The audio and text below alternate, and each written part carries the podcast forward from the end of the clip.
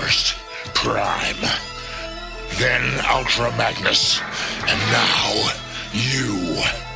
It's a pity you Autobots die so easily, or I might have a sense of satisfaction now.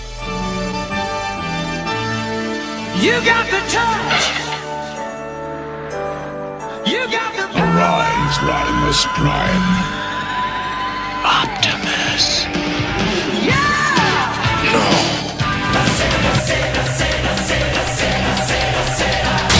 Welcome to episode 327 of Kaneda's Pinball Podcast, the only pinball podcast who had its fact checker quit two weeks ago. So, on this episode, we're going to talk to Pinside. I believe he goes by the name of Dr. Frightener. His name is Larry in real life. And I talked to him about a week ago about themes and pinball games and what we thought were the best themes uh, for pinball machines that have not been utilized so far.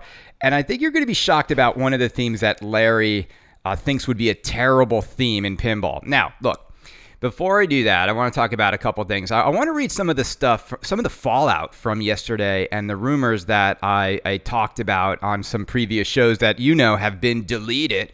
Uh, as I said, look, this shit annoys me to no end. And if it turns out that the second rumor I talked about is fake, I'm telling you, I'm just going to reveal to you who told me this information because I got all this information from the same person and they were adamant that it was accurate and they they said to me 100% it is true.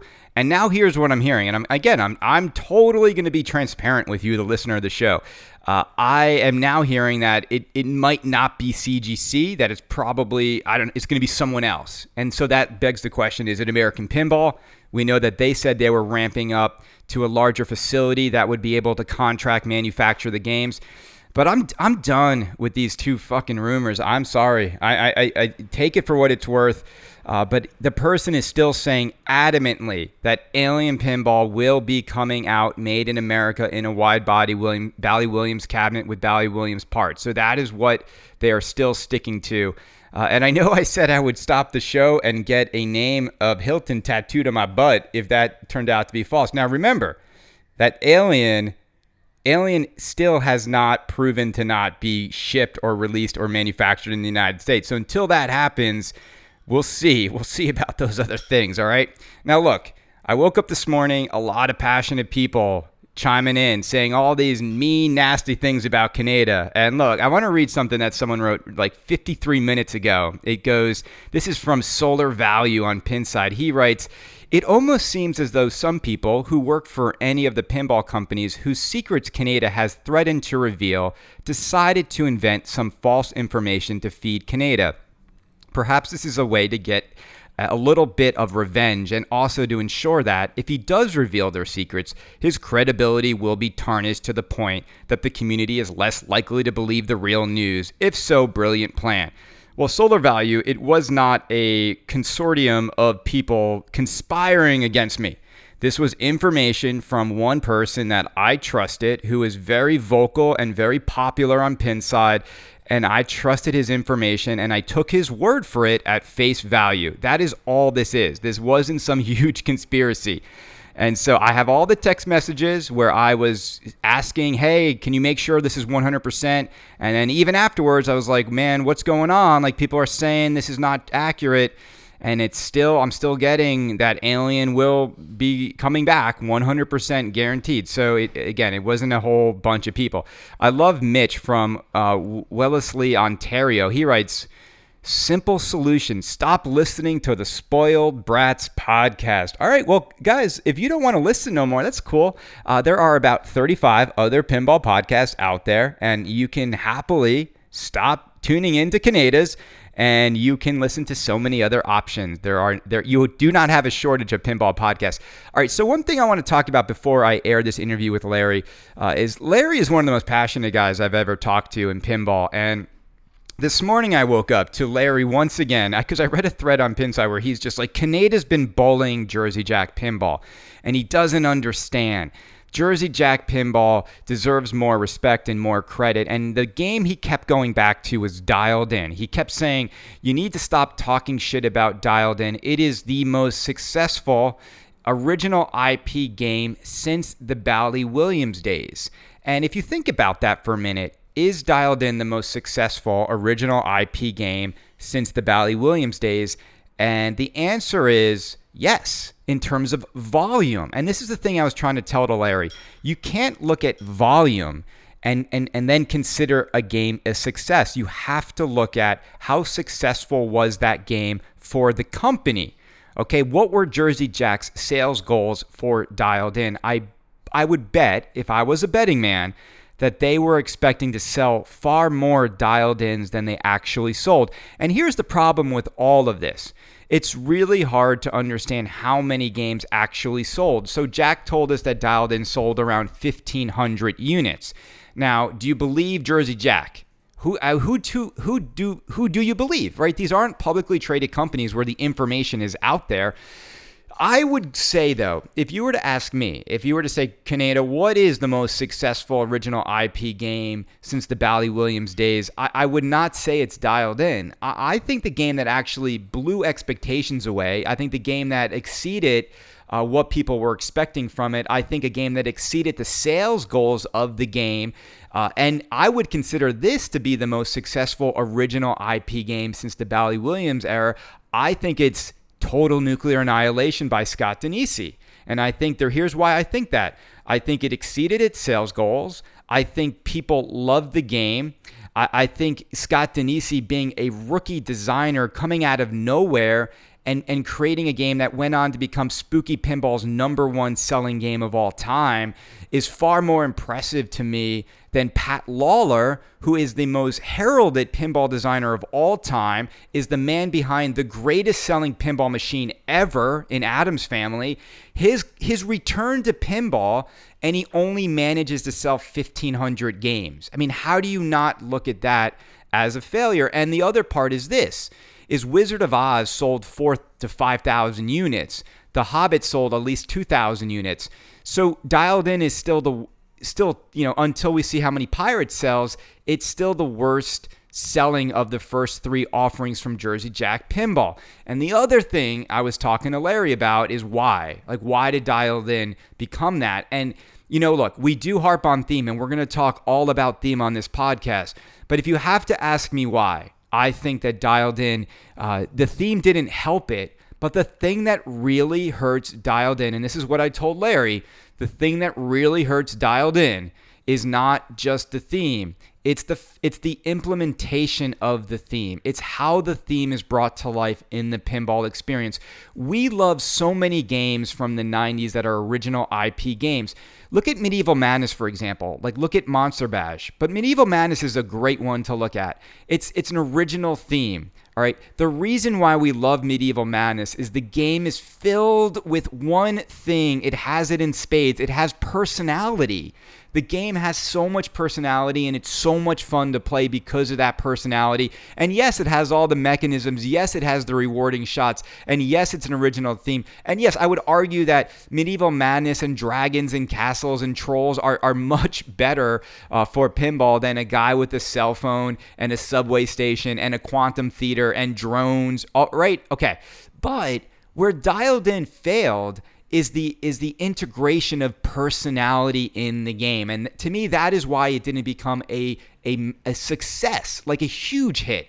Again pat Lawler's return with a jersey jack pin in a standard body game all the things were lined up to be incredibly successful. And i think that number of sales uh, is is where it's at because the game just lacks personality and it's sort of numb and sterile to play the game.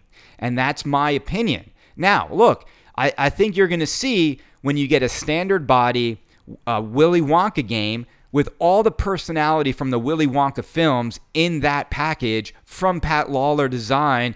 Let's see how well Willy Wonka sales are next to Dialed In. I'm going to go out on a limb and say I bet the sales are two to three times greater than the sales of Dialed In without a doubt. And I know we're all looking forward to seeing that game. And I hear we're going to have Jack give a teaser video of it at TPF.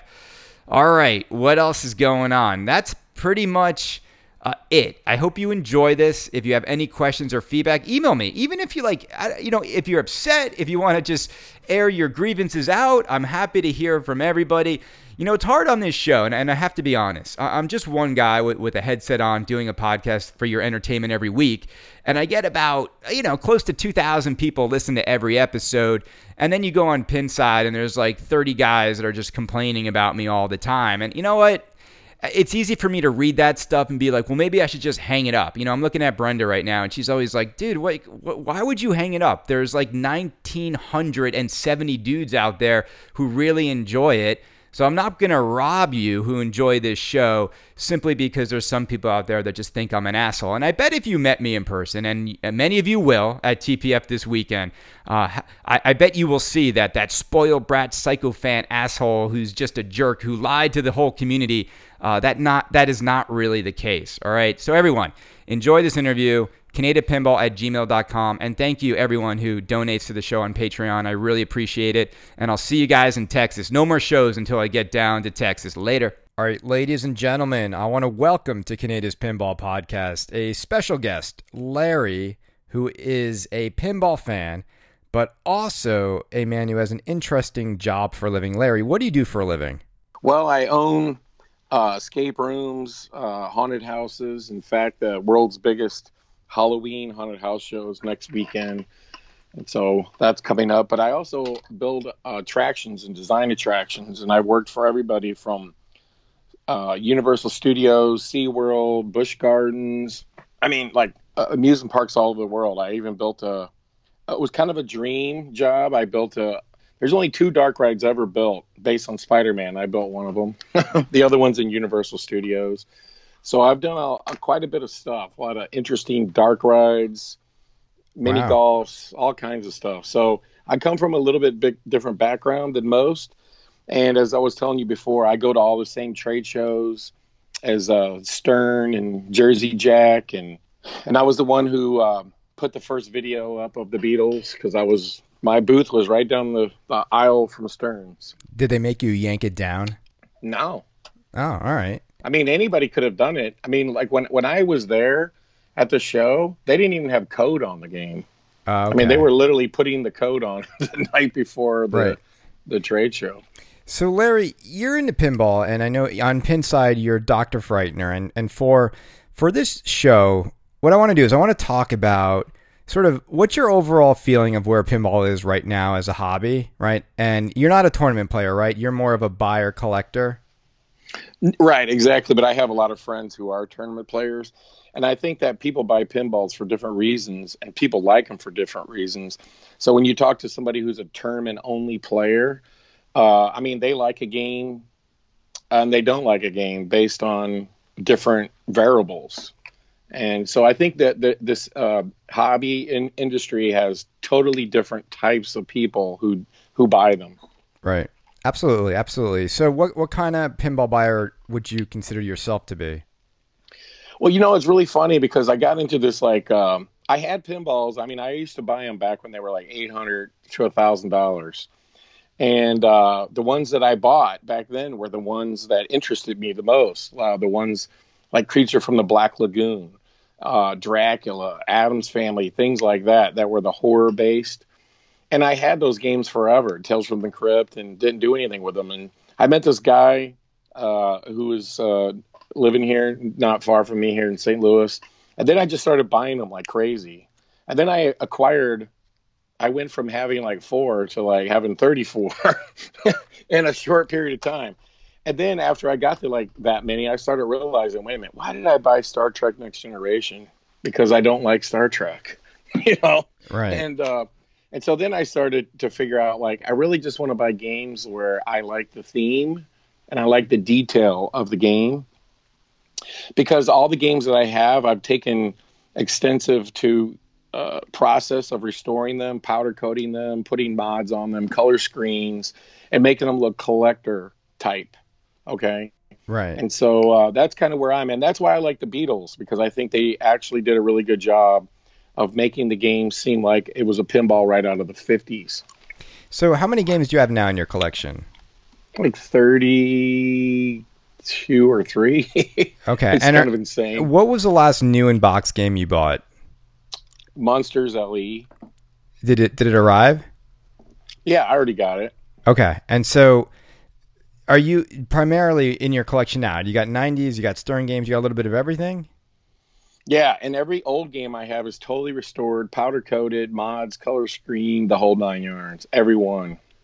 Okay, you know I've seen Larry's collection. I mean, it's it's really nice. I mean, these are they are collector quality games. You mod them up. They look they look beautiful. So for for the show today, I know you wanted to talk about what themes you think are missing from the pinball world. You know, there's a lot that has been done, but what do you think hasn't been done that you think would be a hit seller in pinball? And I'm going to play the role of marketing guy at Pinball Company. I want you to pitch me on ones you think would be great, and I'll say if I think that I agree or if I think they wouldn't sell very well. How's that sound?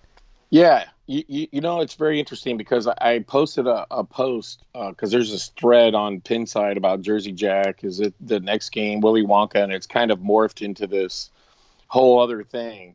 And you know, and I put up a really interesting post about Jersey Jack because obviously that would be my favorite pinball company.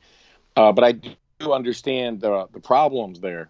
Um, being from somebody who manufactures and gets things done and has deadlines, I understand it very well.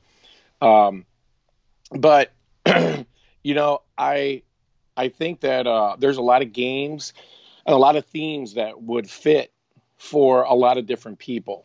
Okay, so you have your companies that are small, and then you have your companies like Stern. Yeah, uh, look, but a theme is a theme is a theme. I mean, I, I think a hit theme is a hit theme no matter who has it, right? So we obviously would like to see a, a big theme be done by a company that will do it justice. But irregardless of that, talk to me, sell me. You walk into my room right now, and I'm like Gary Stern or I'm Jersey Jack.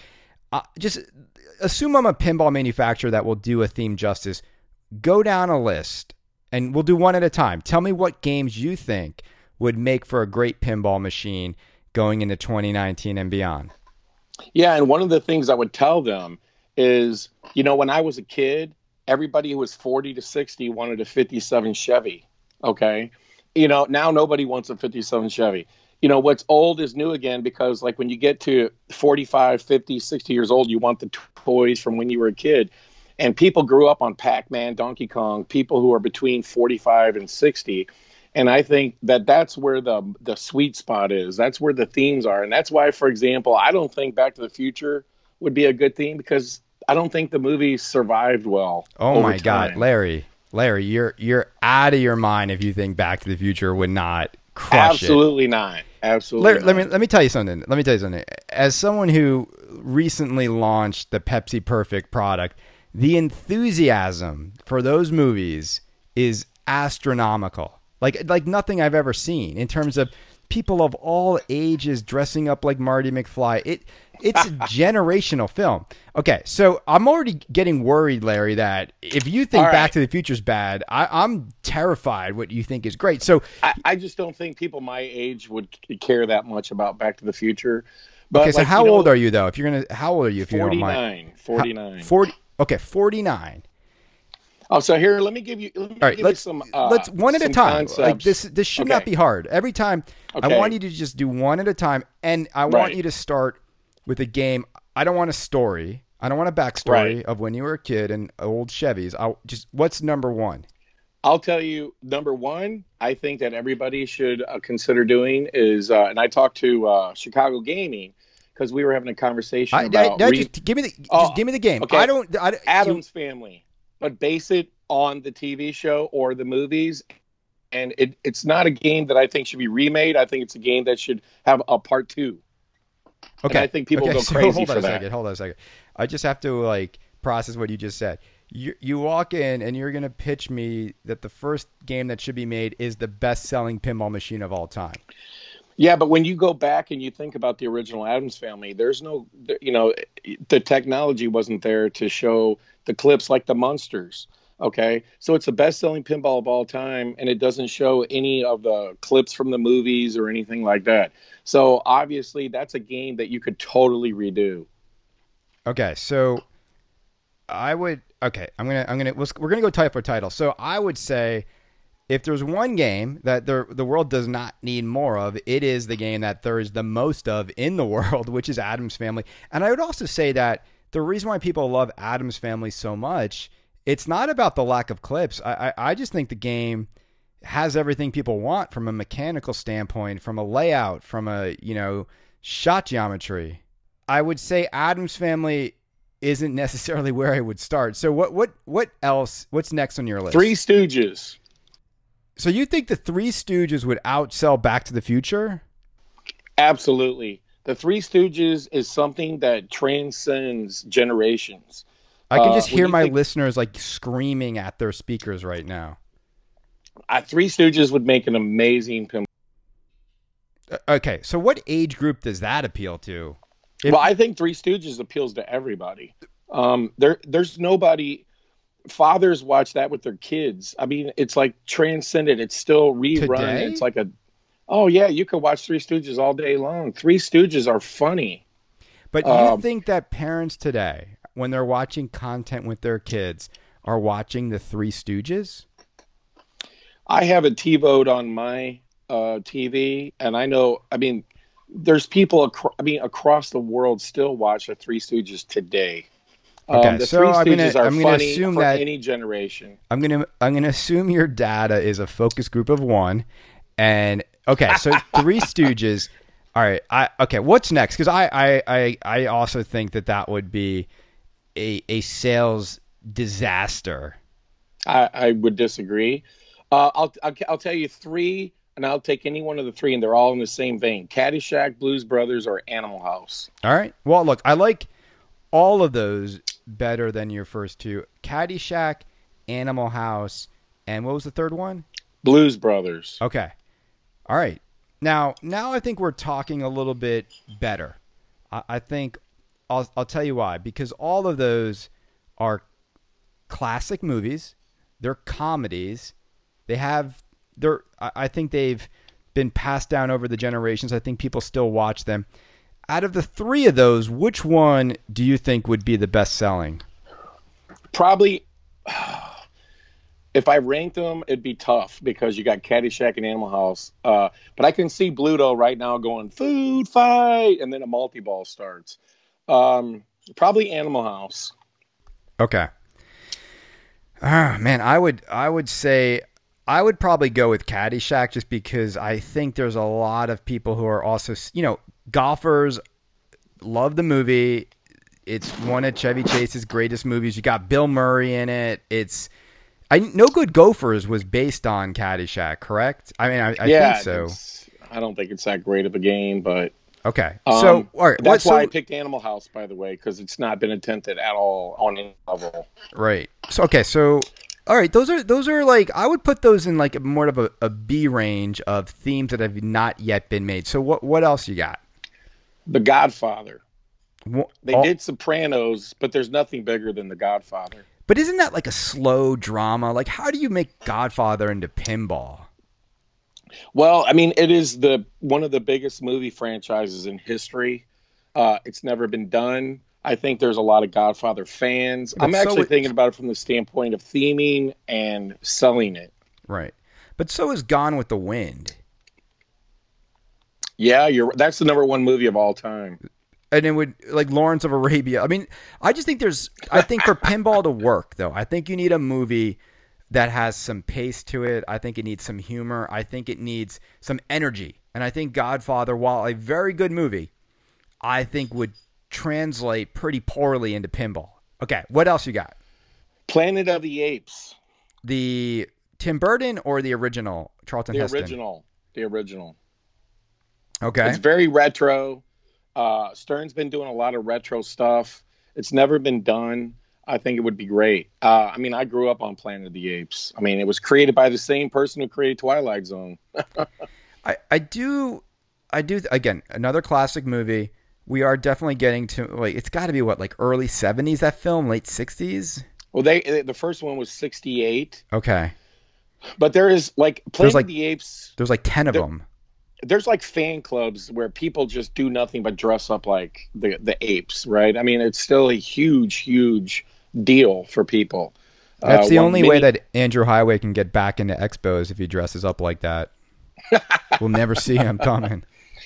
You, you know a pinball that's uh, never been done, which would really relate, or a movie that's never been done that I think would make a great pinball would be Men in Black.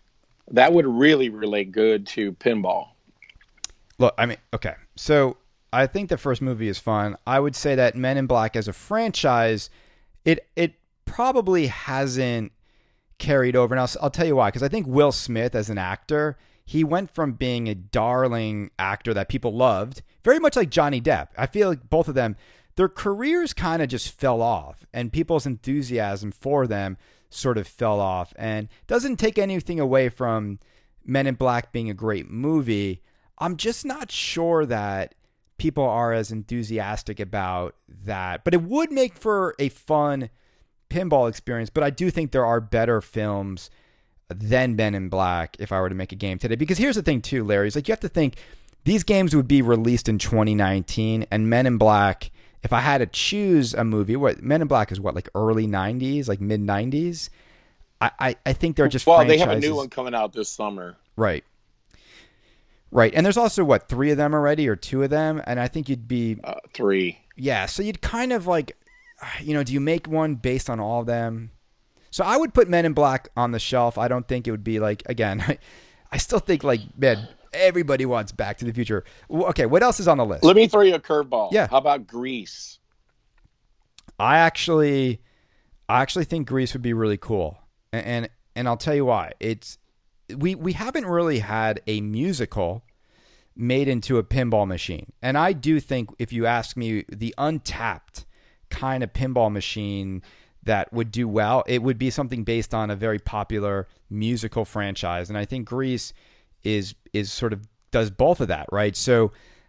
I, you know, every woman I know, every wife out there I know loves Grease, and and and every guy, for the most part, enjoys the movie too. So I, think it's, I think Grease would be really freaking cool. How about uh this one's an obvious and I don't even know why it hasn't been done. Fast and Furious. Right. Well, and again, I That's think, just a no brainer. you know, it's interesting because I think Fast and the Furious is a juggernaut of a of a franchise. You know, it's a billion dollar a movie now franchise. But here's the thing. Here's why I don't think it would be good for pinball. I don't think it connects with the older pinball demo, and I also, you know, I, I don't think it's it's weird to me. But like car culture, even though a lot of pinball guys are also in the cars, I don't think cars as a theme has ever translated very well into pinball and like Corvette and Viper and Mustang and the Fast and the Furious franchise. I, think it's very limiting what you can do in the pinball game because I, I think when it comes to cars, right, and driving fast, I'd much rather have that be a video game experience versus a pinball experience. I just think the pinball medium and driving fast just doesn't go that well together. Well, obvious another one that everybody screams about is Matrix. I think that would make a great pinball game. See, now we're talking. You walk into my office, Larry, and you say, Chris, we should make the Matrix. And I say, fuck yeah, we should. Like, absolutely. The Matrix is so cool. The I know we only got maybe six or seven of the, those guys reskin the Johnny Mnemonic game, but that is one of the most immersive and just totally cool sci-fi movies of all time. And I think it would be a juggernaut hit in the world of pinball. I'll tell you another one that I think would be great. Uh, just because the theme of the movie is Mission Impossible. Or there's a lot of them. Because you have to you have to hit certain shots to solve things, and Mhm. I just think that would make a great pinball game. The problem Um, is there's so many of them. Eh, We're we're on like the eighth with Ethan Hunt and Tom Cruise, right? So here's here's my question for you: Would you want to make it an original narrative starring, you know, Ethan Hunt and and and the MI6 crew, or you know, how do you do it, right? Because there's just so many movies to pull from. I think James Bond to me has the same problem it's just it's based across so many years that I think it would just be difficult to make it cohesive within one pinball machine.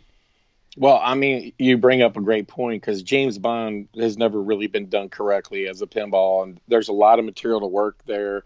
But you have so many different James Bonds. It's like, how do you do it? Um, let me ask you a question. What do you think of this?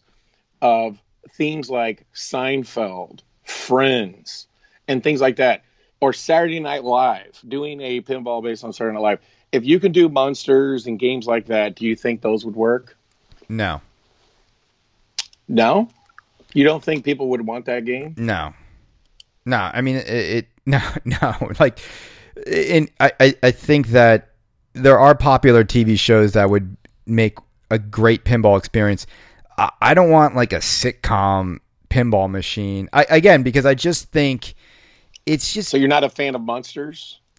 it, Munsters was two seasons of just hilarity, and same thing with Batman '66. It was, it was just three seasons.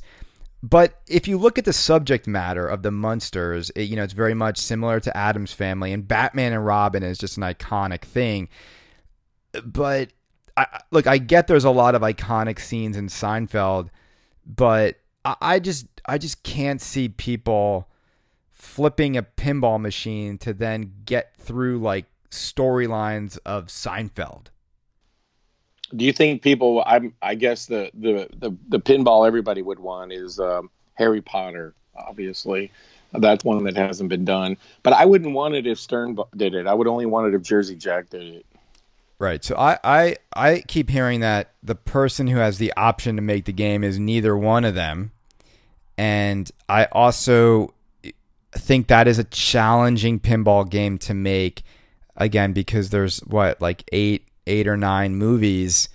Where do you begin? I I, I kind of think they would need to make a Harry Potter pinball machine. I don't know. It'd just be challenging and be. I mean, if there's anyone who, who could do it justice, it would be Jersey Jack. That game would be the deepest code of all time. Uh, but okay, so Harry Potter, yes, that's just on the. That's just like in. That's like in the supernal realm of just things we could wish about, like Jaws, for example. Yeah, Jaws would be cool. Um, I will tell you though, uh, and you know, we could move on to uh, music pins, but of all the pinballs that I would probably buy, it would either be Caddyshack or Animal House. Okay. Those would be the two that I would love to see, and I would buy in a second because when I when I play the Munsters, I don't really feel like there's anything different about it than any other Stern game. But the one thing that really makes you laugh is like when you lose the game, some Herman does something funny and you laugh.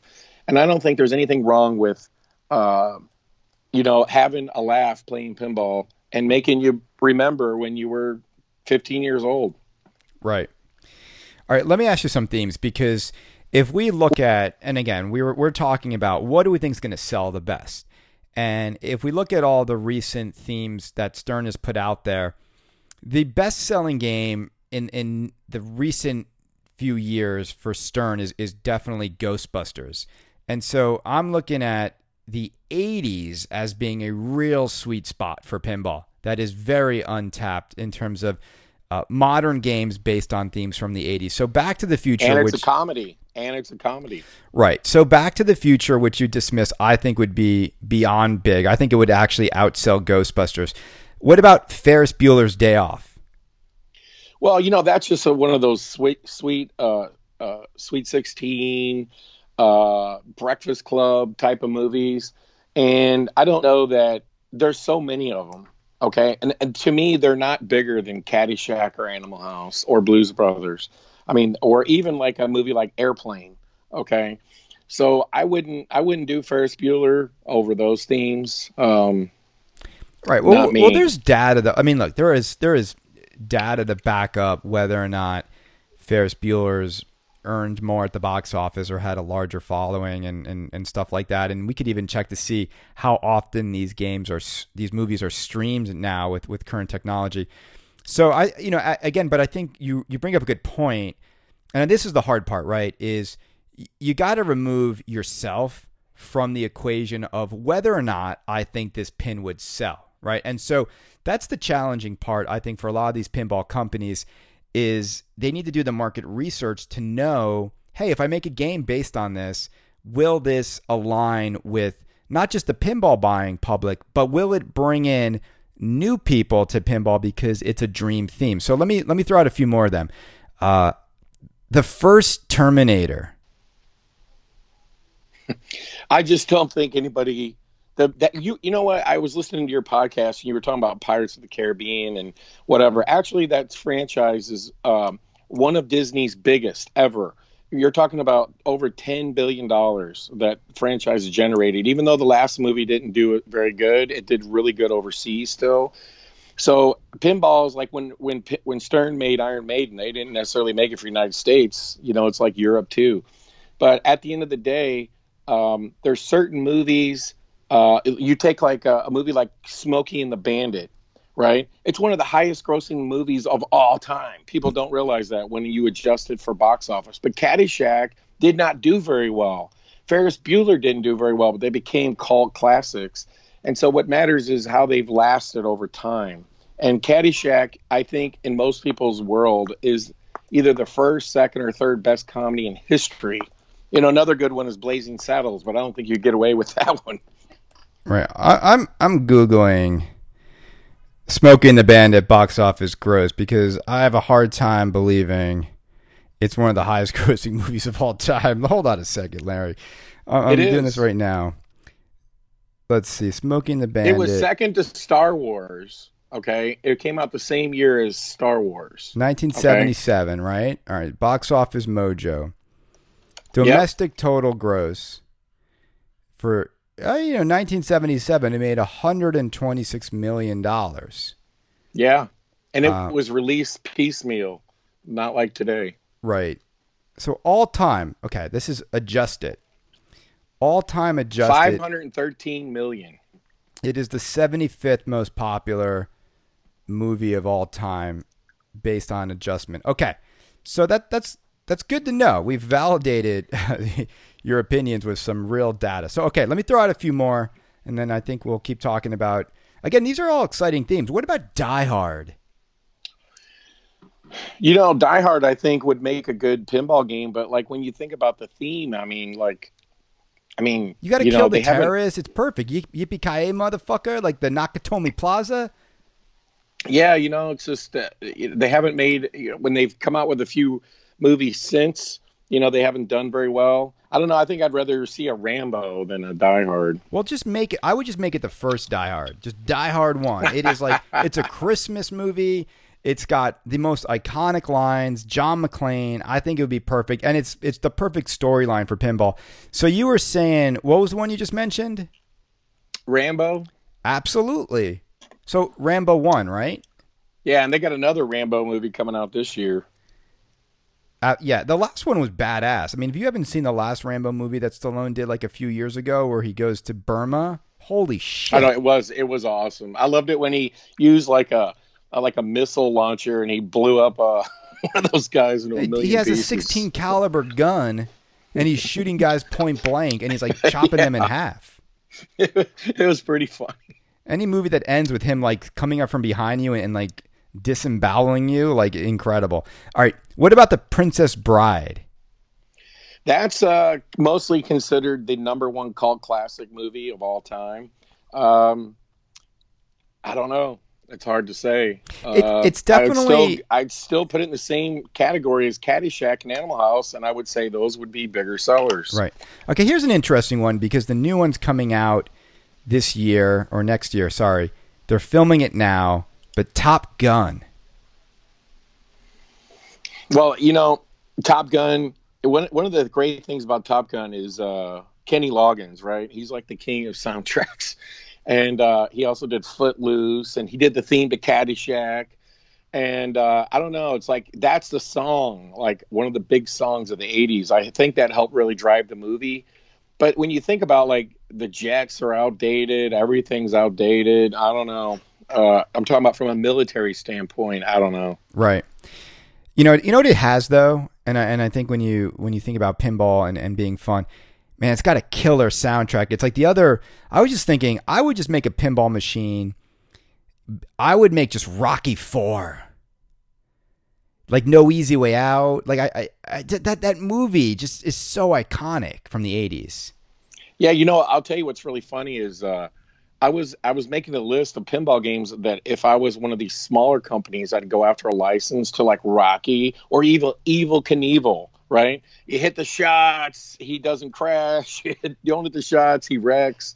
I mean, because Evel Knievel is a game of all of those old pinball games still sells for four or five thousand dollars when they're restored. It's like that's Right. probably the kingpin of old pinball games. Yeah, I, I, I but I, I don't think, you know, if they made an again, we're we're talking 2019 viability. Evel Knievel is is kind of out of pop culture. What about Beetlejuice? That's one that's been rumored. Beetlejuice would make a great pinball game, and I actually had that on my list. You know, when you're talking about comedies, I'll tell you some that I think are really missing is that these pinball companies don't understand how much like Friday the Thirteenth or Halloween. Those would be huge, huge, huge, huge. I guarantee you, there's more people would want a Halloween game than the Pirates of the Caribbean uh, that was just released. I, I there's just a lot of people who love that franchise. They made almost ten movies. Uh, Friday the Thirteenth, they've made like twelve. I mean, these would be great pinball games. Like if you said, because I went, I listened to one of your podcasts where you say, "Hey, you're only going to make a thousand. This is it. That's it. Whatever." I think you would sell a thousand Halloweens or Friday the Thirteenth in ten seconds. Yeah, I mean, I would definitely put Friday the 13th in front of Halloween. I- I don't know why Spooky Pinball isn't just like going down a list of horror movies and making the ones people want. Uh, he- God, gonna, he- I hope he doesn't do it. I cannot. I think his games look terrible. How do you feel? How do you really feel about Spooky, Larry? Well, I just think the games don't look good.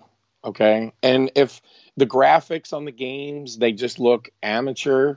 And I don't understand why the guy doesn't go out and find a really good graphic artist and subcontract that work out to somebody who's really good at it. Well, the graphics Um, though they do look much better on Alice Cooper, the display. Well, probably because Alice Cooper has a lot of good graphics and supplied them to him. But like when he No, tried they to go they had an own- artist do it. They they spent a lot on Alice Cooper's Total display. nuclear annihilation. I mean, like I've never seen a worse backlash ever. Okay, I mean you'd have to go back to the 30s if they even made pinball games that far back. I no, I'm not a fan of spooky pinball games. I think they look amateur. Okay. All right. Well, thank you for that. Let me go into a few more titles, and then then the other thing I want to do is talk about TV shows because we're going through the movie list that I, I think would be you know we think would be good. Uh, a few more like what about Spinal Tap? Well, you know, when you start talking about Spinal Tap stuff like that, you start asking yourself, wait a minute, is Spinal Tap really that popular, or just do something like Clockwork Orange, right? Um, you're talking about cult classic stuff, and I think the market for something like that would be very limited. Right. I'm going down the list of the top grossing movies of all time that, that we have not seen a pinball game on that would actually make sense. E.T. the Extraterrestrial. Nobody would want that. Here's one that I think actually people would want, and and and it's kind of like to me this movie is a guilty pleasure for men. I think women love it. I, I think it's um it's kind of like the Backstreet Boys. It's like you, you you watch it and you're actually you it moves you in a way that you're not comfortable in articulating, and that is Titanic.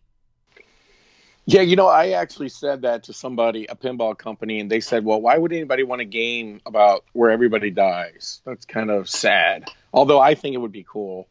Um, but you know, when you start talking about Titanic and the theme, The Exorcist, people don't realize The Exorcist is the ninth biggest movie of all time. Okay, that that movie had more effect on people than anything. It made people go to church. It made people believe in the devil. You know. Right. Uh, and I'll tell you another thing. And I took I pitched this to Jersey Jack because I take it back. The game that I would love to see more than anything would be Universal Studio Monsters. Okay, so you have a mode for Dracula, Wolfman, Frankenstein, Fan the Opera, Invisible Man, Creature in Black Lagoon. You do the whole game in black and white, and you, all the modes are based on the movies. And they intertwined those characters so many times in movies like Frankenstein versus Dracula. I mean, that game I think would be like amazing. Yeah, no, it's Univer- awesome. It's called Monster Bash, and it's available today. No, Monster Bash is silly. Like that's a campy theme. I'm talking about a, a theme where you integrate Bela Lugosi, you integrate Boris Karloff as the mummy. Okay, I'm talking about a game more like that. Right. Yeah, I mean, let me let's keep going down the list. So Jaws is the seventh highest grossing movie ever. Exorcist, as you said, was number nine. Uh, let's see. I'm trying to think of ones that would work. I think for pinball, I think Ben Hur is too old school. Avatar, we have Jurassic Park is up there. The Lion King is interesting, but that's you Yeah, know these super expensive Ga- franchises. But Godfather's at 25 and Forrest Gump is at 26. What do you think of Forrest Gump? I, I just think it's again that's just like too slow of a movie. Like the call outs, I don't know. I just I don't think it would translate too well into pinball. I'd much rather have uh let's see. Grease I'll tell you a game there. that was never done right is the Dark Knight series. All three movies. That was not done right. Right. Ghostbusters comes in really far down the list at 36. Um just How about Jumanji or Jungle Book? eh, I'm not really sure about that. Home Alone? Home Alone would be great. Uh, they have two movies. It's totally hilarious. Uh, I'll tell you what. If you're talking about Ninchi movies, what about Christmas or what about National Lampoon's Vacation? They have a ton of movies, and you can intertwine Christmas Vacation, the original Vacation. What would you think about that? Uh, yeah. I mean, I, I, I think the, you know, there's the, the Vegas vacation sneaks in on you, then that wasn't that good. The Christmas is incredible. the first two were incredible. You know, the European and the regular one. I would, but I would just make it. Yeah, I, I'm I'm a fan about focus when it comes to a game. Like feeling, it's like when I watch a movie, I can watch one at a time. When I play, uh, you know, it's almost like I would I'd want to select from the very beginning of the game do I want European vacation, Christmas? Because the problem is when you have Europe and you have Christmas and you have, uh, you know, Wally World, you you have so such a how do you make the toys on the game reflect all of them? I mean, I guess you could you could light the house up on Christmas. You know, you could you could have a roundabout that you can't get the ball out of, like magnetized. Like I can't get over. There's Big Ben in Parliament. You know, and then you could have Wally World and, and the roller coaster at the end. So I guess you could pull it off. It, it would be an interesting Yeah. table yeah, to look you know, at. you know what's sitting at number 66 all time, and nobody would even believe it unless we told it to them. National Lampoon's Animal House. Yeah, it's when actually a- adjusted, It's actually 540 million. it's actually above Back to the Future. It's above Superman. So yeah, I mean, look, it's above Rocky. Uh, so there's look, there's a lot on this list, and what? So do you think, Larry? I mean, obviously, any almost anything can be made into a pin for the for the right price. We all know the issues people face with getting the right assets to make the game properly. Uh, but do you think like Stern is going to, uh, you know, keep going back to games that are from the 60s and 70s? We haven't seen much modern themes brought to life. I mean, we saw Guardians of the Galaxy. I think the game was kind of a miss. They con- they they completely messed up Star Wars. Uh, they haven't really hit it out of the park with theme integration in a long time. I would say people are enjoying Munsters. I think they appreciate the theme integration there. But I think the LE looks good. It looks great. I mean, it, it looks great. I, I'm not going to knock the LE of that game. So, what about TV shows? Well, I mean, you know, I think you go right back to what I've said before, Addams Family. I mean, if you could do Munsters, you can do Addams Family. But um, when you come to TV shows, I mean, the biggest ones out there have already been done, really. Game of Thrones. Uh, but unless you want to start getting into the comedies like Big Bang Theory, Seinfeld, Friends. So, this is I where mean- I think there's an opportunity because I think the TV shows that have been made into pinball machines are, are more of the recent TV shows that are big. So, you, you've got Game of Thrones. Uh, what have we what have we had recently? We're hearing Stranger Things is going to be made. yeah, I don't uh, want to see a pinball base on that. We had Sopranos. There was never a pinball machine for Lost. There was yeah, I never watched Lost. Dexter, that there, would be there was funny. there was never one for uh, Battlestar Galactica, but I think the '80s again becomes another interesting period, and I'm not talking about the Golden Girls. Uh, I'm talking about what about Knight Rider? No, I don't think it stands up. Okay, what about? I don't think Alf stands up. What about? You know, Magnum PI does not really stand up. What about the A Team? Well, they're remaking they're remaking that right now. Yeah, no one cares about it. What about A Team? Oh, and by the way, you know another pinball game that would be incredible is Young Frankenstein, which is sitting at 132 all time, uh, with 412 million dollars. That would be a great pinball game. Yeah, I mean, like those campy movies are great for pinball. I mean, pinball and campiness just go together so nicely, which is why the A Team. what do you think of A Team? The old school B.A. Baracus, Hannibal. Well, the TV shows I think would make a fun pinball game. I think that's Dukes a Hazzard. Um, although now you're questioning whether or not oh it's, it's a racist TV show because of the Confederate flag. But Yeah, that would it would struggle. It would struggle. It if just like Michael it, Jackson. Michael Jackson's the biggest recording artist in history, and you know it's like obviously he would make a great pinball game, but like there should be so many people who would say, "Can't believe you did that." right? Uh, How about. Psycho? Psycho. Psycho. Yeah, what you know, Hitchcock, right? So we how Hitchcock movies are classics. How about just a Hitchcock pinball game where the modes are like Psycho, the birds? That's where I was going with it. I think an Alfred Hitchcock pin that's sort of stylized in that sort of like film noir kind of way would be really cool.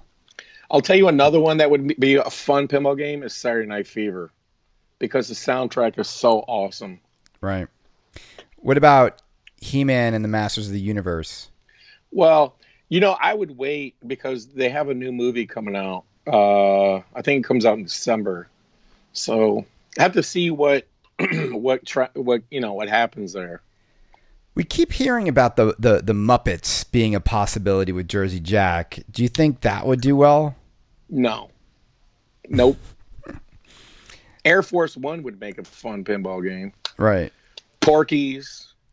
So here's here's my thing, Larry, and we've we've got like, Hangover. I, we've The already listed enough themes to get us through the next twenty years of pinball. Uh, if, if you could have one theme that you could just snap your fingers like Thanos and it it would be made, which which would it be? Well, you know, I'll tell you before I say that. You know, another game that's never been done, and I can't even believe it. Uh, although Aquaman and Wonder Woman would make good pinballs, but War of the Worlds has never been done. Which one, the Tom Cruise one or the uh, original? The original, right. that's a classic right there. Yeah, I mean it's it's niche. It's niche. I mean you're you're it, it definitely does not have the same level of impact as some of the other titles you've mentioned and even some of you know the other like horror movies or or sort of like campy sci-fi movies. There's a lot of campy sci-fi out there, right? And and we haven't even talked sci-fi as a genre, but it is it is a genre that I think correlates nicely with the pinball buying public. Uh, but I still think something like The Matrix would just blow away that title if you if you put them against each other. So what would but what would be your dream one? You know, that's a tough one because I would probably say comedy and do Caddyshack or Animal House. I think those either do either one or even Blues Brothers. You have a massive seller because Right. it goes beyond pinball. Right. There's so many fans of Caddyshack and Animal House and those movies, and I would buy it in a second. Like you know, we talk about Toy Story. I'm sold on anything Jersey Jack does, and I am I have an approach on Toy Story. It's like wait and see, because I don't know that I want a pinball game based on, and I love the movies. I just don't think that I would want a pinball game based on Toy Story. Why not? Well, I mean, because like it, it's it's definitely a kids movie, and you know, and I'm 49 years old. I mean, that's that's a movie that my kids saw. Um, I think there was the other things I'd rather see long before you would ever get into I- Toy Story. I don't think anything Pixar makes is a is a kids movie. I think it's a they're all movies for adults that are very brilliantly written that kids can enjoy, but all the themes in all their movies go way over the head of kids. Well, I think that this is what you have to ask yourself. So when people announce um, they're doing James Bond, people are already lined up five miles deep. when you say they're doing the Matrix, they're going to line up five miles deep, and I think the same for Animal House, Caddyshack, whatever. And then you got your themes like Mission Impossible. Oh, that might be cool. Let me see how it looks, you know. And I think if it doesn't like have that bam out of the box, doesn't even have to see it. I want it. Um, I'd move on to something I, else. I don't think James Bond. I mean, I, I, don't, I don't think it's, I don't think it would be that successful. I don't. I, I think it would be a.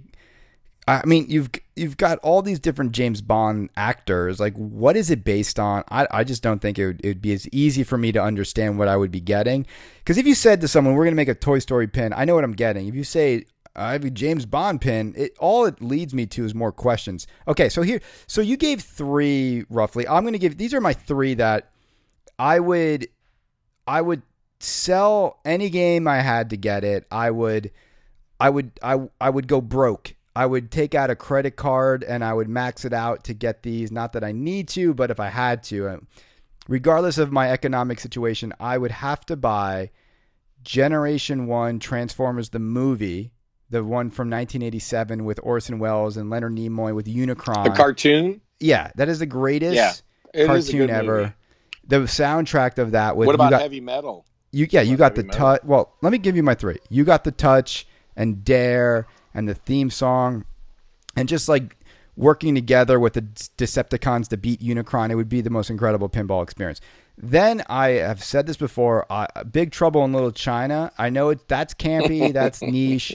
I just think it's the perfect theme for pinball, and it's so much fun. And then the third one for me would be the Karate Kid. I, I just think that first movie is so amazing. And and it's it's it's relevant again too with the Cobra Kai TV show being so damn good. Uh, I, I I just all the quotes from it, wax on, wax off. It would be so easy to understand the modes. You teach Daniel how to how to get good enough, and then you're you culminate in the All Valley tournament, and you got the you know you're the best around is playing. It's be incredible. Yeah, you know what I'll tell you.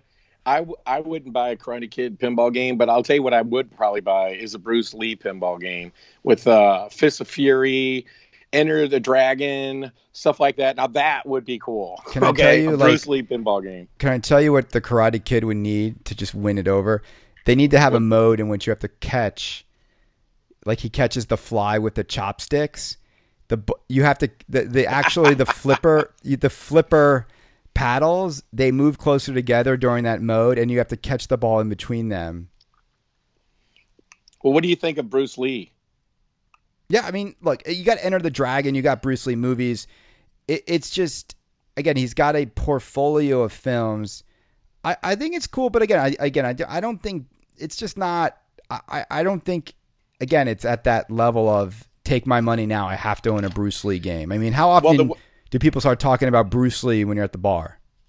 Well, the one thing I will tell you is Bruce Lee is the martial arts and combat uh, what the Beatles are to music. Uh, when you think about it from that perspective, I mean, you only have two icons probably that you could put above everyone else. That's Muhammad Ali and Bruce Lee.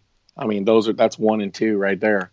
Right. Um, and people, I mean, Bruce Lee is everything to everybody in martial arts, but I just think I think every yes, but I there's far more people. and his movies in- are fun. Yeah, but there's far more fun. people into action. I mean, I don't know. They don't hold up as well. You go watch the old Bruce Lee movies, and it's just like horrible sound dubbing, and like the storylines are stupid. You're just there to see this like shredded Asian dude take on like 50 guys, you know? And it, Hey, he he killed Chuck Norris and Kareem Abdul-Jabbar. yeah, but the, the, I mean, I, those movies are just weird. It's like these like rich guy invites them all to an island for a tournament, and it's like they talk. You know, there's like a, a second and a half delay between their mouth moving and the actual dialogue. Uh, Yeah, so but but I just think the action movies that like Arnold did and Stallone did, and you know maybe a Van Damme movie in there. I don't know. Those movies to me have more mass appeal.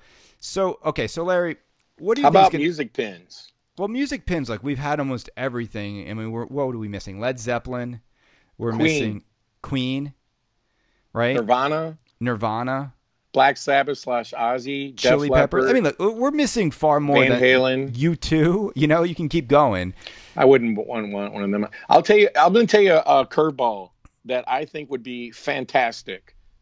is do a pinball based on Beastie Boys. You do a Brooklyn themed Beastie Boys pinball, that's going to sell huge. Uh, yeah, I mean, absolutely. I think those fan bases are huge. I think also Beastie Boys has a little bit more of a you know hip hop rock sort of different vibe than most of the pins we normally get when it comes to music. But here's the thing: I mean, look, music pins, and I'm a hugest Guns N' Roses fan. I, I hope they do it justice. Jersey Jack. I, I, I I'm kind of you know they don't they don't excite me because simply because music music does not music bands don't represent like a world under glass the way movies do. And and uh, you're not like there's very few bands where like you're not really progressing through something like a storyline. And and yeah they create it in different ways but it's i don't think music pins are as enjoyable to flip as uh, as as as film or sorry as pins based on films and tv shows and other properties. So Okay, so Larry, we have about like 10 more minutes. I, I, I want to get your thoughts on 2019 and pinball, right? We got 10 minutes. Yep. Then I got to I got to go walk Bubba. Uh, okay. So, okay, so what do you know anything that's going on in this hobby that nobody knows that you want to share with us? Well, I mean, you know, when I go to the trade shows, I talk to all those guys and Anything um, juicy you've heard? Well, like a lot of the stuff, you know, that that I know, you know, like people already have guessed. Okay, you know, like Jersey Jack. When I you talk to him, I mean, you know, he he did, he was running around the IAAPA show showing people pictures of Wizard of Oz, uh, Yellow Brick Road. So, so what did it, it look like? What did of, it look like? Well, I didn't ask to see it. Okay, but I was standing there and I he was showing people, uh, you know, to. Uh, pictures of it and people i mean when i was standing there everybody was like that's amazing. So obviously you know uh, that wasn't a secret. I don't think willy wonka's a secret. Um, and i think that's going to be huge. I think that's going to be the biggest pinball. I mean to me he should have done that right out of the box because willy wonka and wizard of oz are in the same fantasy children's uh, you know like realm, and he did so good with Wizard of Oz. I think just think Wiz, uh, Willy Wonka is going to be a home run, and um, you know with Stern, you know obviously, you know uh, you hear different things. Uh, the same things that you hear. Chicago Gaming told me that they were going to make their own original game, and um, I don't think from Chicago Gaming you're going to see any more the remakes that have to be licensed because I think that was one of the biggest reasons why Monster Bash didn't come out sooner. And so I think from Chicago Gaming, you're going to see what you expect: uh, Cactus Canyon, um, Theater of Magic, Tales from Arabian Nights. I think it's going to be in that lane, and you're not going to see no Twilight Zone remade or did Addams they, Family. Did they give any hint about what their original licensed game would be? No, he just said that they were going to make their own game okay, uh, that wasn't one of these remakes. Right. And I think that that's where they're gonna see the thing about what people don't understand about these companies is, you know, like with Chicago Gaming, they had Stern making the games, okay, and so then when they had that falling out, they had to learn the process, okay, and so and they had to learn to walk and chew gum.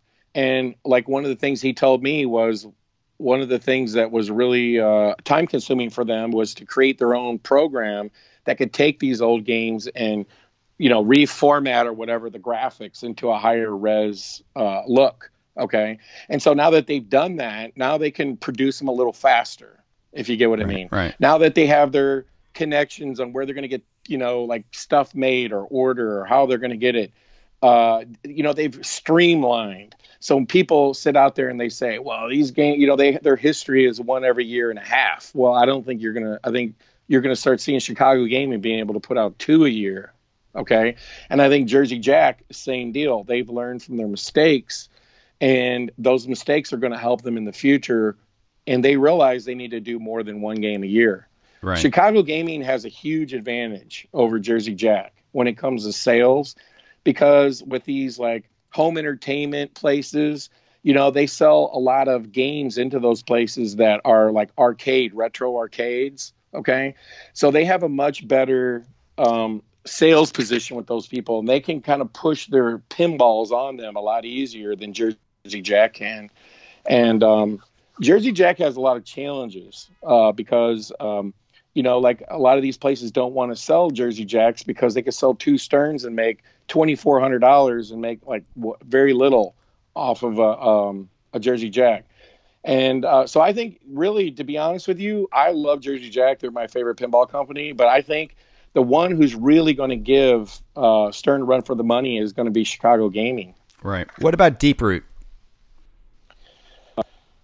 You know, I think that uh, you know what I've seen is like when you look at American Pinball and you look at their ratings on Facebook, they're like below three, and it's all because they hired that Popadiuk right to work on Houdini, and so like people are brutal in this uh, industry, and so I really don't think that people are gonna, you know, want to give them a a chance. but there's so much. But there's so much more than J-pop, and and from what I'm hearing, John's games are not even going to be part of like the lineup early on with the company. So, I mean, I I think they're going to be able to sort of deflect and and circumvent that negativity and and you know, so I think that'll be the case because they have a huge team there. If it was just John and a few guys releasing Zidware's old titles, I think yes, I think the negativity would remain. Uh, but that's not the case. This company is much well, bigger. Well, let me let me tell you something that has to happen. Okay, and I told Jack this. in fact, I said, "Look, you're making Willy Wonka." I said, first off, if you wanted to go in family fun centers and bowling centers, because bowling centers, when people remember them from the 80s and 90s, it'd be like you know, some smoky place with like a few arcades off in the corner. But now they've literally taken out half their lanes and built family fun centers. And, and you know, when you look at the Dave and Buster's and the uh, the big thing now is like this place called um, uh, Andretti's. You know, and, and Andretti's doesn't have a single pinball game. You know, and and I was telling uh, Jersey Jack, I was like, you know, why don't you make like a, a four player uh, pinball game where it's a you know like where pe- four people like there, it's one game connected, and you see them all the time at Dave and Buster's, where then four people walk up, they know how to play pinball, and you try to score as many points as you can in 60 seconds, and you get the most tickets, right? You know, you have to figure out a way to get pinballs into family fun centers if you're going to have this many pinball games because you're going to have to find a market outside. But see, I, I, think the the collector P, community, the P three is set up perfectly for that kind of connectivity, all next to each other, simple game like. You know, where the colored boxes pop up and you have to shoot them. You know, everyone can recognize green and red and where to shoot. And then it. So I think P3, out of all the companies, their their platform I think would work the best for that kind of environment. Uh, all right, so here's the thing though, Larry, and, and, then we're gonna I'm gonna let you go. We're gonna get you back on the show because I, I, know you're passionate. You got a lot you want to talk about with pinball. And we're gonna we're gonna have you on uh, again. So, do you think the market though? I mean, I keep when I look at 2019, there's so much coming out, and are we gonna get to the point where it's just oversaturated? Yeah, I do think so because like when I went to the amusement expo last year, and I was talking to I build mini golfs for a lot of family fun centers and they don't buy pinball games because they said they don't make money. Okay, and so uh, they might buy one, they might buy two just for you know it looks cool. But the the games that make money are the ones that spit out tickets. And I think that all pinball companies are going to have to figure out a way where people can interact with these pinball games. I'll give you a perfect example before you go. Like, I don't understand why pinball games can't be Wi Fi ready and you got these big screens on a Jersey Jack machine, right? So down in the bottom right hand corner, why can't it show people where you can put money in the machine and wait for four other players around the world to play with you, okay, and win the game, right? There's no reason why you can't have a home game and you turn on the game and it says uh, hey, your game needs an update, or you can log into like the same thing Fortnite does, you know, like a game network online, and you can play with people, and you so you can get beyond a pinball game in your basement. And I think that's the only way you're going to see these games like go past that de- main demo that they're hitting right now. And you have to sell the games into family fun centers, and if you don't, and I can tell you that Jersey Jack will have a really hard time doing that because no one wants to pay nine thousand dollars. They would rather buy a fifty-two hundred dollars Stern. So I think there's a lot of challenges to grow the market, but you're going to definitely have to look at the amusement industry and what they need to do to, pinballs to uh, get those machines into those facilities. Right. Now I, I agree, and it's gonna be interesting to see who actually evolves pinball because the games we're playing today are, are still just very very small uh, you know, evolutions of where pinball was 30, 40 years ago. Very, very small changes. I mean, we, we got LCD screen and everyone acted like we, you know, the, the, the pinball made its way into the next century and it's like LCDs have been around forever. So we've simply caught up. But the one thing is pinball has not implemented connectivity. Uh, I think it's stupid. You buy a nine thousand dollar game and all your friends have it, and you can't connect to each other and and and have some fun, even if you're separated, from, you know, by distance. Where every other entertainment device, it's all about connectivity, and they're a fraction of the price of pinball. Uh, so the technology is there. It's just the desire. They have dartboards. They have dartboards now that you can buy and connect with people all over the world and play darts against somebody. There's no reason you can't do that pinball. And I'll tell you another thing is when you watch ESPN and you see like darts, dart world championships or whatever, right? And badminton. There's no reason you can't have pinball. They need like a World Series, a pinball tournament, right? Where you could be like the champion just at Star Wars or the champion just at Deadpool. And you can get, you know, bracelets and rings and people buy in and, and they need to like create something where it's not everybody working against each other, but there's like one central thing that happens that attracts like ESPN or right. something like that, so that you can start like moving out of the sandbox. When, when I'm when I'm done trolling the pinball community for years, I'm going to troll the dartboard community next. It's gonna be Canada's dartboard podcast. I'm gonna be like, this dartboard's a piece of shit. This guy Andrew Highway doesn't know how to make dartboards. He only knows how to make, you know. No, it's gonna, I think that's gonna be my next stop on my never-ending mission to infiltrate uh, from the from the outside in these these communities. Well, Larry, first of all, thank you so much for coming on. Uh, this was fun talking about all these titles and all these themes. Um, we'll get you back on the show again sometime soon. Any final words you want to say to the people who tune into this podcast? Yeah, you know, uh, you know, I would say a couple things. Like, you know, some people go crazy about like what people are going to make or what they're not going to make. I mean, I would just, you know, take it one day at a time. And I one, one thing I've learned about pinball is just patience is a virtue. The more patience you have, the better off you're going to do. Um, and so you, know, you just need to calm down sometimes. But I will tell you this though, my two we, we I want to come back on your show and talk about Pirates of the Caribbean because I agree with a lot of stuff you're saying about Jersey Jack and Pirates of the Caribbean, but really at the end of the day, it has nothing to do with that. If you just judge Pirates of the Caribbean on its own merit, and I really do think it's the greatest pinball game of all time, and I'd like to discuss that with you. But I, I, will tell you though, even though I think it's the greatest pinball game ever created because of everything that went into it, my favorite game to play is Batman '66. So it's one of those like, types I, of things. I, but I would love to come on and talk to you right. about it. you know, I'm gonna have to think about it because I'm I've been getting emails from people that are just like enough pirates I, talk. I agree, and it, and and I agree with them too. This show is not this I never started this podcast with the um, with the goal of giving my opinion about a game and then completely handing over my show to every single person who disagrees to come on and tell me why. Look, ultimately, a few months from now, nobody's going to give a shit about Pirates of the Caribbean. Everyone's going to move on to Willy Wonka and all the new games coming out. That's just the nature of this industry. Nobody cares about much you know, even like a month after release. It's funny too because like everyone's getting their Munsters, and you don't really even see people like talking about it. It's like we're already waiting for the next game. It's it, it's it's crazy how short the window of relevancy is in this hobby, and that is why people are so addicted to the next game because once you own a game, nobody gives a shit once it's out. It's like we care so much before it's released. You know, I just would say one thing to you is like, you know, I like Stern, okay? Uh, I do think that they've got like a SketchUp type program where you know it's like you know they can literally make these things on a computer. But what I I do like Stern, I think they're great. Um, but I really like Jersey Jack, and um, I, I I think Jersey Jack is the only one out there that's trying to think outside, of, create every game from scratch. And you know, and it's hurting him financially because his passion is just so high but that's what happens when you put like a director of a movie and make him also the producer, right? And so they kind of go crazy with how much money they spend and they can't be controlled and reined in. That's why you have producers on films.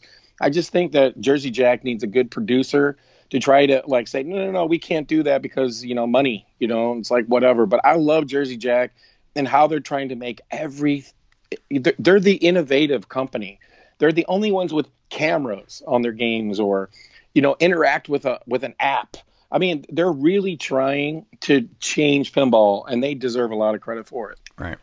Well, you know, they've done a lot.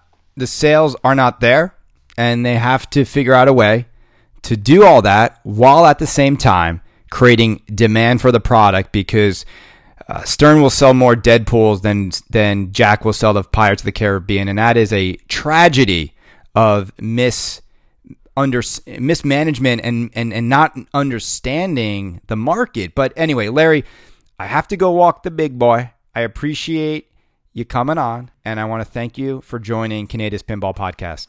hey no problem you take it easy man All right. Well, that was an enjoyable conversation with Larry. And what's interesting when you when you discuss themes and we talk about how important it is to get the theme right, it's not easy, right? Because you can go down a list of the most popular movies and TV shows of all time and, and, and music acts of all time, and you can land at some places that have humongous fan bases. But then you have to ask yourself the difficult question would this translate well into a pinball machine? And even from there, right? So it might be a theme that would work well in terms of how pinball works as a medium. But then you also have to ask, like, would people buy this? Like, would this be something that people want to put in their game room? So, for example, Citizen Kane uh, or Gone with the Wind is a good example, the most popular movie of all time, but very outdated, right? So that probably wouldn't work. Uh, but a movie like Men in Black, like that was successful at the box office. But how do people think about Men in Black today, right? The franchise is sort of exhausted. Um, I think the same thing happened to Pirates of the Caribbean. It was big once, but not anymore. Uh, where a, a, film like Gremlins, you might say, yeah, Gremlins is definitely something that would be a, a sales home run. But I'm not sure because the younger the younger age bracket of pinball players and collectors, uh, they probably didn't grow up loving gremlins. See, it's really difficult. And I, I still think that if you look at pinball in general and where the majority of people uh, will gravitate towards when it comes to a theme, I still think you're looking at the 1980s. I think the 1980s is the sweet spot because most people who were children of the 80s are now in the prime earning of their careers. Uh, and so, you know, and, and like late 70s, even early 80s, and those people have even more money. But even people who were around in the 80s who were uh, a little bit older, they still enjoyed the 80s tremendously and enjoyed all those movies. And so I think films from the 80s would be the go to place for me if I were a pinball company that was looking to make a splash. Now, that being said, there are also juggernaut themes from the 90s and 2000s that would work really well. If, if someone made The Matrix, how well would that do? I think it would do tremendously well. Um, we saw there was an Avatar pin. Uh, any recent movies that we think that would do really well. Uh, you know, it's hard, right? It's hard because Stern has a lockdown on most of like the Marvel stuff. Uh, I don't think any of those games have been too magical recently, uh, but it's a great it's a great exercise. And what I would love to do, and I would love it, it I would love to sit in the in the boardroom of a new pinball company like American Pinball or CGC or Jersey Jack Pinball, and I would love to really explore uh, this kind of exercise because I think if you get it right and you pick the theme that really is like on the nail what people will buy and what people want in pinball, uh, that will lead and open the door to incredible sales. Uh, because so much, I think so much is all about the theme.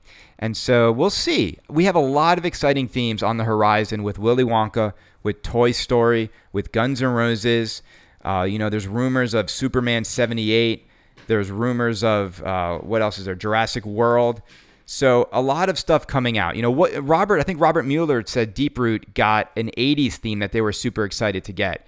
And before I sign off and head down to Texas, the theme from the 80s that you know me, and I know people use this term and it's so cliched as their grail theme, but I want you as I prepare and pack my bags to go down to Texas, I want you all to think about over the next couple of days how awesome would it be if there was a pinball game that was based on this theme from 1987, it was the last movie in which Orson Welles ever played a role. and he played the role of the planet of Unicron. I want you to imagine a wizard mode at the end in which you collect all the Autobots. You make it into the eye of Unicron, and I want you to close your eyes and imagine that what you're about to hear is the entire mode of that final wizard mode. Six balls are going, all the lights are going crazy, all the callouts are from this scene. I'll see you guys at TPF. This is the end of the road, Galvatron.